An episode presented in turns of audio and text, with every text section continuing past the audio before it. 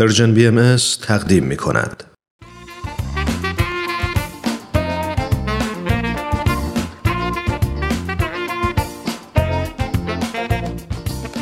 دوستای عزیز سلام. شاید خیلی از شما با داستانهای سوپ جوجه آشنا باشید. داستانهای زیبا که می‌تونه تو زندگی الهام بخشمون باشه. تو این برنامه از کتاب سوپ جوجه برای روح به ترجمه علی اکبر راستگار محمودزاده براتون داستان زیبایی رو انتخاب کردیم.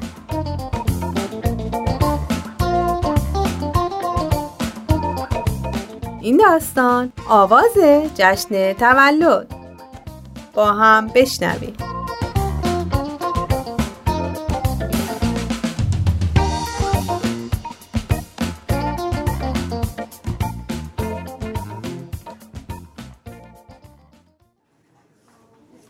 جان ایوانز یه روز صبح وارد زندگی من شد. اون یه ظاهر ژولیده داشت. لباسای ارزون قیمت و گل و گشاد و کفشای پاره پاره ای تنش بود. پدر و مادر جان کارگرای سیاه پوست مهاجری بودند که همین اواخر به شهر کارولینای شمالی اومده بودند تا یه فصل به کار سیب چینی مشغول بشن. اونا به نظر من فقیرترین کارگرای دنیا بودند. درآمد کمی که داشتن فقط کفاف خورد و خوراک بخور و نمیرشون رو می‌داد.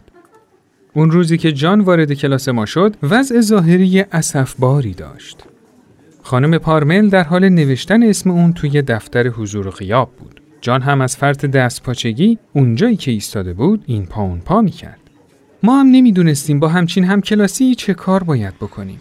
پچپچای تأخیرآمیز بچه ها از تک تک ردیفای کلاس به گوش می رسید.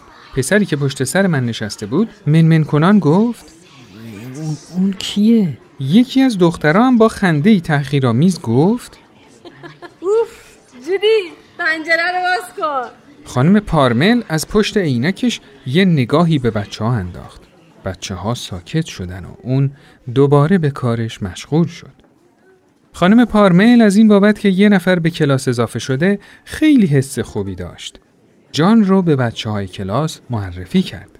جان هم نگاهی به بچه ها انداخت. لبخندی زد به امید اینکه کسی به لبخندش جواب بده ولی هیچ کس این کار رو نکرد. جان هم همینطور به بچه ها نگاه می‌کرد.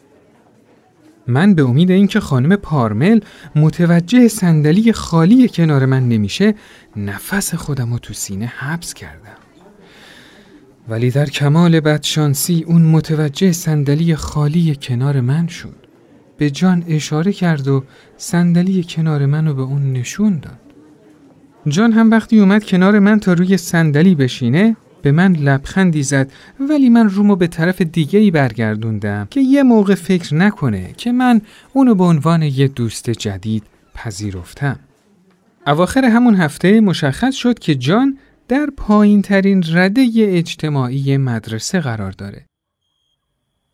یه شب به مادرم گفتم تقصیر خودش مامان اون حتی شمردنم بلد نیست مادرم از حرفایی که شبا درباره جان براش تعریف می‌کردم دیگه جان رو خیلی خوب میشناخت اون همیشه با صبر و حوصله به حرفای من گوش می‌داد و جز یه کلمه یه هم یا می‌فهمم هیچ حرفی نمی‌زد.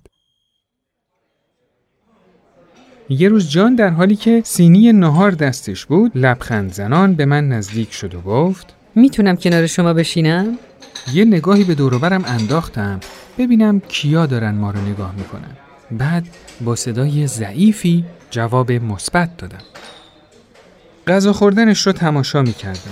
به حرفای بی سر و تهش گوش می‌دادم که یه دفعه با خودم فکر کردم نکنه حرفایی که در مورد اون می‌زنن درست نباشه. از همه اینا که بگذریم واقعا حضور اون در کنار من خیلی برام خوشایند بود و این که اون خوشروترین و فعالترین پسری بود که میشناختم. بعد از نهار همه شاگردا به زمین بازی رفتن و مشغول بازی شدن. بعد از اون همه پشت سر خانم پارمل به ردیف ایستادیم تا به طرف کلاس راه بیفتیم. همونجا بود که تصمیم خودم رو گرفتم که دیگه نذارم جان بدون دوست بمونه. یه شب قبل از خواب از مادرم پرسیدم به نظر شما چرا بچه ها با جان رفتار خیلی بدی دارن؟ نمی‌دونم عزیزم. شاید غیر از این کار کار دیگه ای بلد نیستن مامان فردا روز تولد جانه و کسی چیزی براش نمیاره هیچی حتی یه کیک باور کن من می‌دونم اصلا هیچ کس تحویلش نمی‌گیره من و مادرم می‌دونستیم که مادر همه دانش آموزا روز تولدشون برای همه کلاس کیک می‌گیرن و هدیه جشن تولد می‌برن. حتی مادر من با اینکه مسافرتای زیادی طی سال میره این کار رو تو روز تولد من و خواهرم فراموش نمی‌کنه. اما مادر جان از کله سحر تا بوغ سگ تو باغ میوه کار می‌کنه.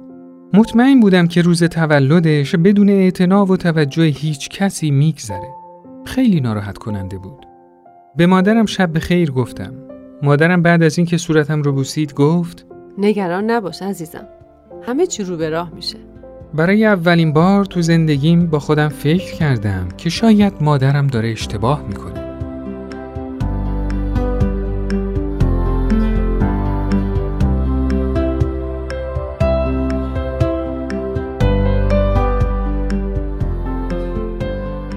صبح روز بعد سر میز صبحانه به مادرم گفتم که حالم خوب نیست و نمی‌خوام برم مدرسه. مادرم پرسید ببینم این خوب نبودن حالت ربطی به روز تولد جان نداره؟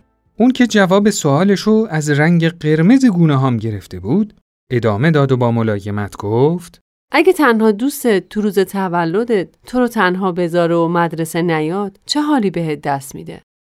یه لحظه به حرف مادرم فکر کردم. بعد روی مادرم رو بوسیدم و به طرف مدرسه به راه افتادم. وقتی به مدرسه رسیدم، اولین کاری که کردم به جان تولدش رو تبریک گفتم. اونم لبخندی زد که نشون می‌داد خیلی خوشحال شده. با خودم فکر کردم که شاید روی هم رفته روز چندان بعدی رو پیش رو نداشته باشیم. چند ساعتی از ظهر گذشت. تقریبا به این نتیجه رسیده بودم که روزای تولدم همچین روزای بزرگ و با اهمیتی نیستن. اما در همون لحظه در حالی که خانم پارمل در حال نوشتن چند تا سوال ریاضی روی تخت سیاه بود صدای آشنایی از راه روی مدرسه به گوشم رسید اون صدا داشت آهنگ تولدت مبارک رو می‌خوند چند لحظه بعد مادرم رو دیدم که از در کلاس وارد شد در حالی که یک کیک بزرگ همراه با شمای روشن و یه هدیه که به زیبایی کادو شده بود و یه پاپیون قشنگ قرمز رنگم داشت توی دستش بود در همون لحظه همه بچه های کلاس جوری به من نگاه می‌کردن که انگار من باید دلیل این کار رو توضیح می‌دادم. جان مثل گوزنی که نور بالای ماشین تو چشاش خورده باشه سر جاش خشکش زده بود. مادرم کیک و هدیه تولد رو روی میز جان گذاشت و گفت تولدت مبارک پسرم. جان هم بعد از تشکر در حالی که از خوشحالی بال در آورده بود سینی کیک و میز به میز توی کلاس گردوند و کیک رو بین همه بچه ها تقسیم کرد. در همین لحظه یک دفعه من و مادرم نگاهمون به همدیگه افتاد. مادرم لبخند زنان چشمکی به من زد. این دقیقا لحظه ای بود که من در حال گاز زدن خامه روی کیک بودم.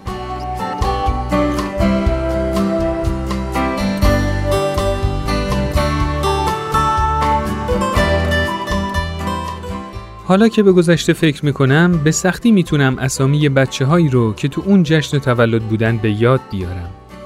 جان ایوانزم چند وقت بعد از این ماجرا همراه خانوادش از اون شهر رفتن و من دیگه هیچ وقت اون رو ندیدم. اما هر وقت که آهنگ تولدت مبارک رو میشنوم اون روزی رو به خاطر میارم که آهنگ اون واقعی ترین تنین خودش رو داشت. در لحن نرم صدای مادرم در درخشش چشمان یک پسر و در طعم و مزه شیرین ترین کیک دنیا.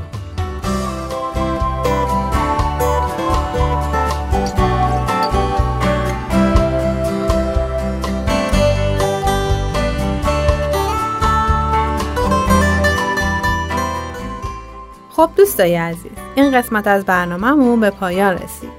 برنامه ای که شنیدید کاری بود از پرژن بی ام از. از شما خیلی ممنونیم که تا اینجا ما رو همراهی کردید. تا برنامه بعد خدایا رو نگهدارتون.